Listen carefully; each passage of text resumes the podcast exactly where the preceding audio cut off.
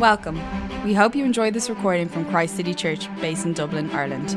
For more podcasts and information on the church, please visit christcitychurch.ie. Thank you for listening.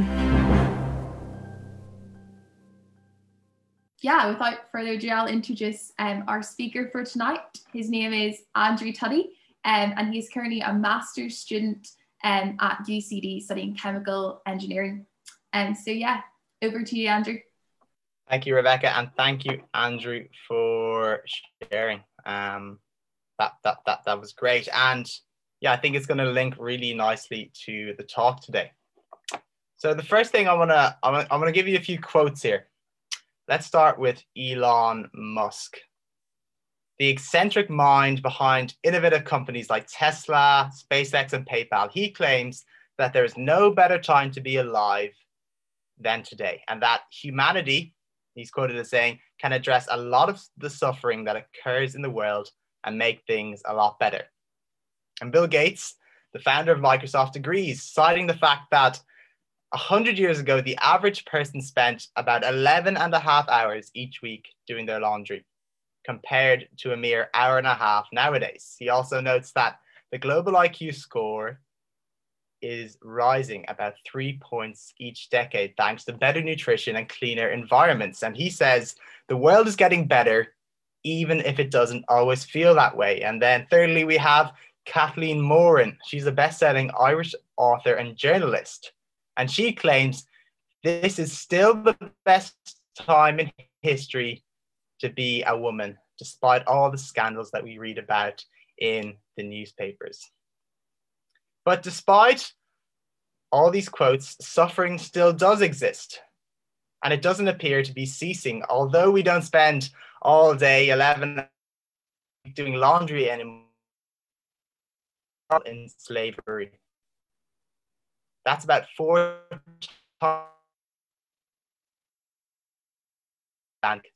Many of these slaves are. And despite Caitlin Moran's quote, currently in New Zealand, a country praised for its handling of the pandemic and seen as progressive and idealistic by many, 20% of women will be physically abused by a male partner in their lifetime. And one in five women will be a victim of rape or attempted rape in their lifetime. Despite this apparently being the best time to be alive, I can still feel the ache of seeing my Aunt Rhoda painfully fight a losing battle with cancer for two years before passing a couple of months ago. I can I can see the grief on the face of my own mother as she tries to return to some sort of no- normality after losing her second sister prematurely. Suffering still exists and suffering is still a problem. The, the COVID pandemic has thrust suffering into the limelight. It, it, it wasn't that it wasn't there before, but now it's highlighted for all to see. Job loss, businesses closing, social isolation, restrictions, growing rates of depression and anxiety, illness and death. These are all the things we hear about every day in the media and all we speak about with friends. Now, I want to do two things in this talk comfort in COVID 2020. Firstly, I'm going to give some philosophical answers to the question of suffering. As, as Andrew just said in his personal story, questions he still, as a Christian, suffers with, but questions that we all struggle with how can there be a good God given that there is so much suffering in the world right now? Why do bad things happen to good people? And the second thing I want to do is to give some personal answers. How can we find hope and peace in this time of suffering? How can we find comfort in COVID? And for both, I want to compare the Christian view to the secular answers that says there is no God. Tonight, we are talking about what is known as theodicy, where the argument against God goes something like this Since there is so much evil in the world, there cannot be an all powerful and all loving God. If he was powerful, he would be able to get rid of suffering. And if he was all loving, he would want to get rid of suffering. Since evil exists, an all loving, all powerful God cannot exist. However, philosophically, the atheist has two problems when posing such a challenge. Firstly, they are assuming a moral law. In saying that there is such thing as evil, you must be then assuming there's such thing as good. Without good, you can't have evil. When you admit to a moral law, you admit to a moral law giver. This, however, is the person you're trying to disprove if you're an atheist. If there is no moral lawgiver, there is no moral law. If there's no moral law, there's no good or evil. And all this talk of suffering is therefore nonsensical. Your objection is redundant. Now, somebody might say, well, I don't need a moral lawgiver to tell me good or evil. What matters to me is that we alleviate human suffering. And that is how I try to live my life, a bit like Elon Musk. I don't think this really works. I think it, it has problems of its own because, secondly, they are assuming human life is valuable.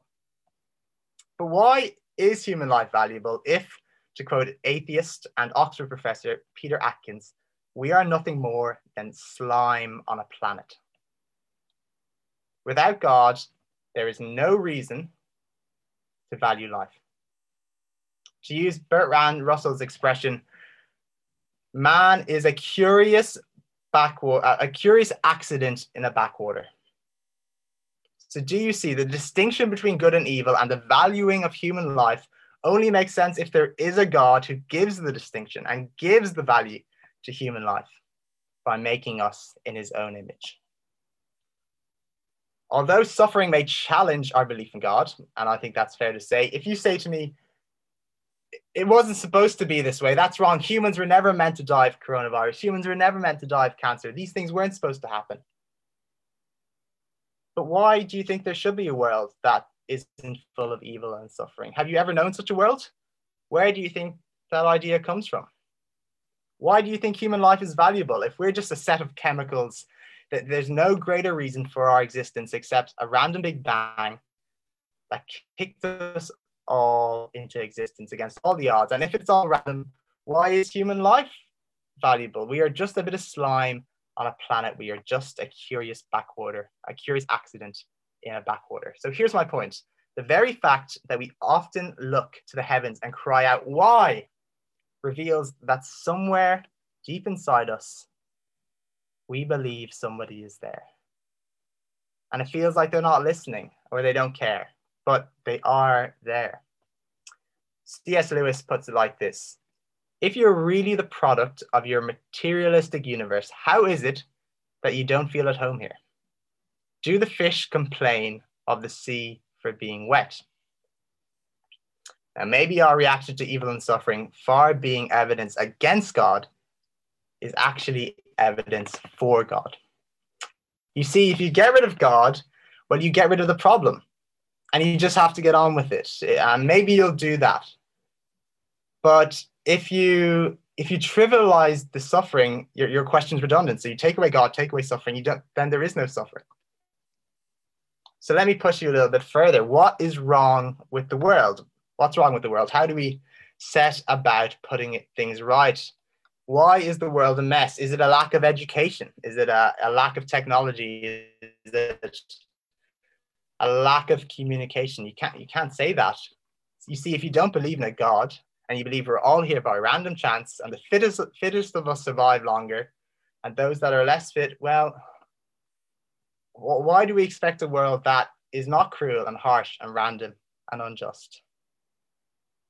But we know something is wrong. We, we can sense it, we feel it, we think it. Children dying of cancer, AIDS, homelessness, miscarriages, war, terrorism, pedophilia, murder, rape, coronavirus. It's a dark world and we know it. But, but why do we think that? We imagine and hope for a world without disease, without COVID, without suffering, and without death, but none of us have ever known such a world. None of us have ever experienced that world, yet it remains somewhere deep inside our consciousness that we are meant to live in such a world. As C.S. Lewis helpfully remarked, it's like a fish continually being surprised at the wetness of the water. Where does this sense of something being wrong come from? What are we comparing our world to? What, how can we fix it? So, intellectually, I think you have greater problems around the question of suffering if you're an atheist than if you're a Christian.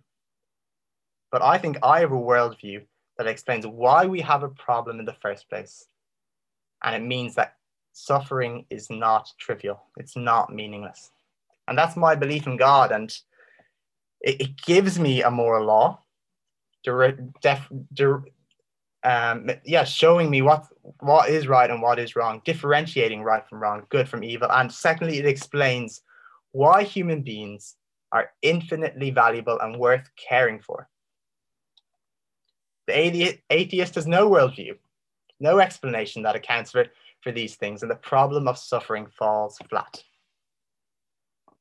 And by the way, philosophically, if you have a God big enough and powerful enough to be mad at for not stopping evil, you'll also have a God big enough and powerful enough to have a reason for not stopping the evil and suffering. If I show you an empty classroom, for example, and I ask you if there is an elephant in the room, the answer should be pretty clear. But if I show you the same room and I ask you, do you see any COVID 19 virions in there? You cannot tell me yes or no because it's too small for us to see with our eyes.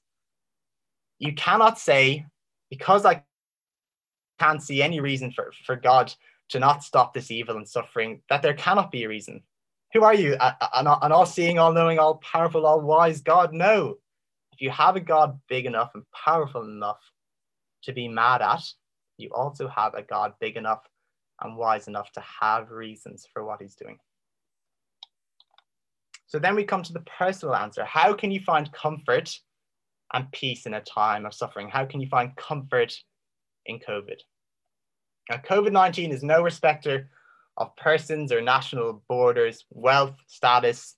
It's like death, it's like suffering, it's a great leveler.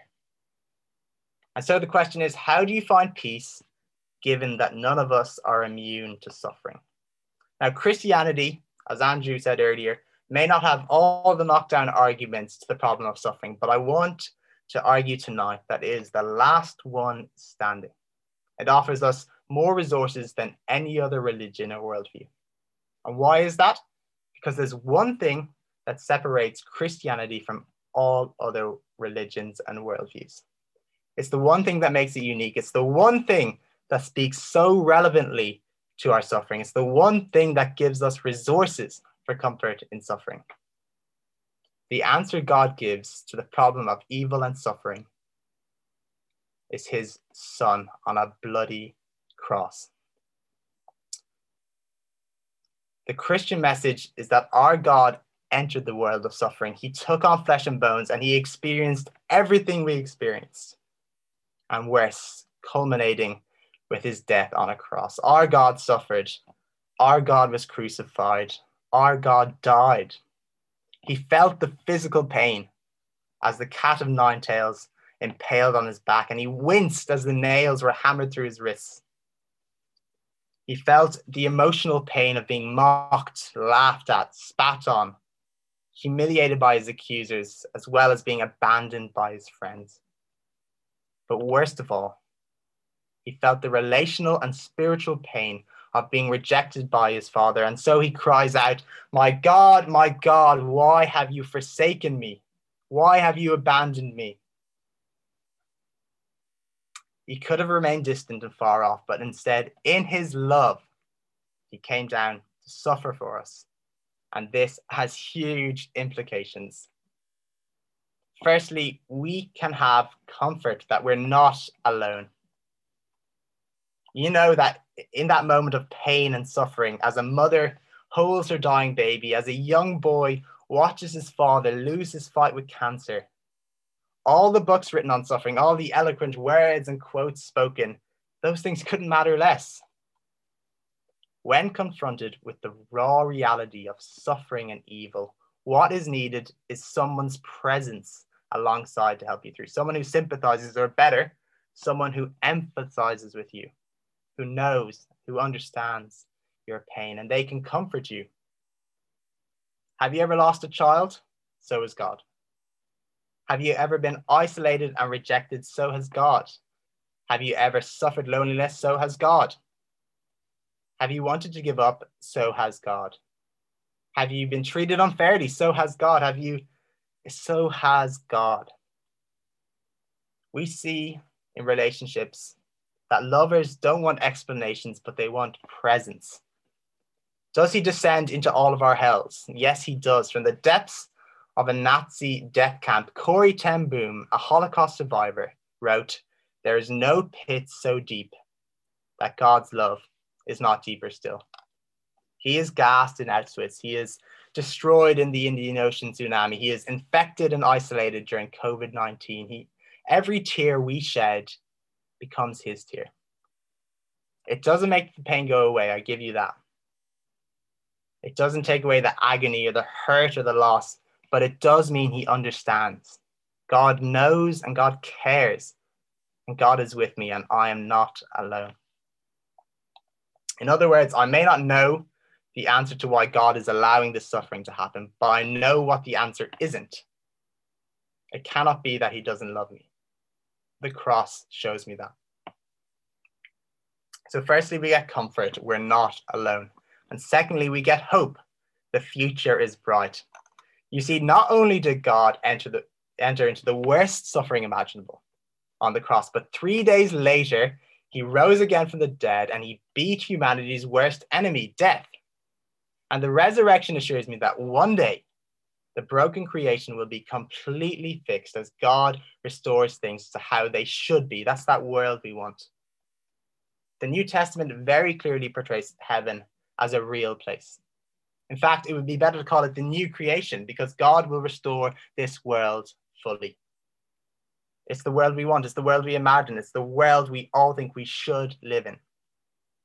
The new creation is the place where there are no tears, no pain, no crying, no mourning, no sadness, loneliness, anguish, or heartbreak. There's, there's, there's no greed, no injustice, no disease, no exploitation, no COVID 19, no restrictions, no boredom or job loss, no fear, panic, or stress. It's a place of joy and laughter, of feasting and wine. It's a place of happiness, friendship, of harmony, satisfaction. It's a place of peace and perfect enjoyment of all good things. Mother Teresa, who lived among the most severe suffering, put it like this In light of heaven, the worst suffering on earth, a life full of the most atrocious torture on earth, will be seen to be no more serious than one night in an inconvenient hotel. So we get comfort. The cross assures me that I'm not alone or forgotten in this world of suffering. I may not know the answer to why God is allowing this suffering, but I know what the answer is. It, it, it, I know what the answer isn't. It's not that God doesn't love me. And we get hope. The resurrection and the afterlife assure me not just of consolation and restoration, but complete satisfaction beyond my wildest dreams. And from comfort and hope, we end up with peace. This is not all pointless. Historically, all other religions located our meaning in life, not within this life, but in something else, in the afterlife. And, and that meant yeah, no matter the religion, they had a way of equipping their members for suffering. Suffering could actually enhance the meaning of your life. It could help you discover a deeper meaning. But our modern secular culture today has become the least able to equip its members to suffer. And why is that? Because they have no resources to draw on. If the meaning of your life is bound up in this in this life, this 80 years or however long we have, well, then suffering cannot possibly enhance it. It can only take away. So, no wonder we panic and we re- react in fear and cannot face death, and we cannot face more restrictions and more lockdowns because we have no resources to help us. If, in, if your meaning in life is found in wealth, money, success, health, relationships, um, families, the environment, social or political causes, whatever it's found in, suffering destroys that meaning. It eats away at it. But if your meaning, on the other hand, in life is, is to know and to love and enjoy God now and forever, well, suffering can actually help you with that, as I'm finding in this time. Our modern secular culture is the least equipped to deal with suffering.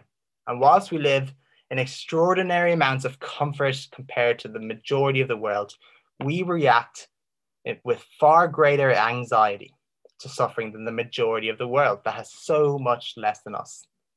You see, as a Christian, I can have peace because I know that in all the chaos, in all the suffering, in all the discomfort, God is somehow working for a greater good and, and it has a purpose.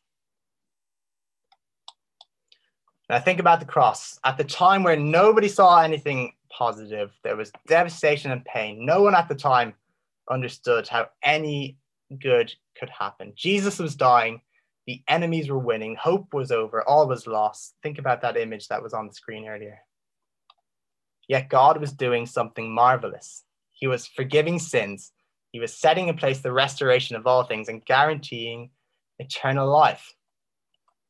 That means that your suffering, your loss, your hurt, it's not wasted. It's, it's not meaningless. It's not pointless. If there was no God, it would be. But if there is a God who is both powerful and who can turn the death of his own son into, the, into a greater glory than anyone at the time could ever imagine, then he can do the same with your life, even at the moment you don't really understand. And this is what gives comfort, peace, and hope. We have comfort that we're not alone. We have hope that there is a bright future. And we have peace that there is a purpose, there is a point, there is a meaning. So the cross does not solve the problem of suffering, but it does supply the essential perspective from which to look at it. The cross does not give my mother the answer to why her sister Rhoda is no longer here with us, but it does assure her that Rhoda's death was not meaningless, but rather eternally meaningful. The cross does not give my mother any more time with her sister but it does give her the promise of eternity with her. It gives us the resources. Only Christianity gives us the resources we need for comfort, hope, and peace in times of suffering. Thank you guys very much for listening.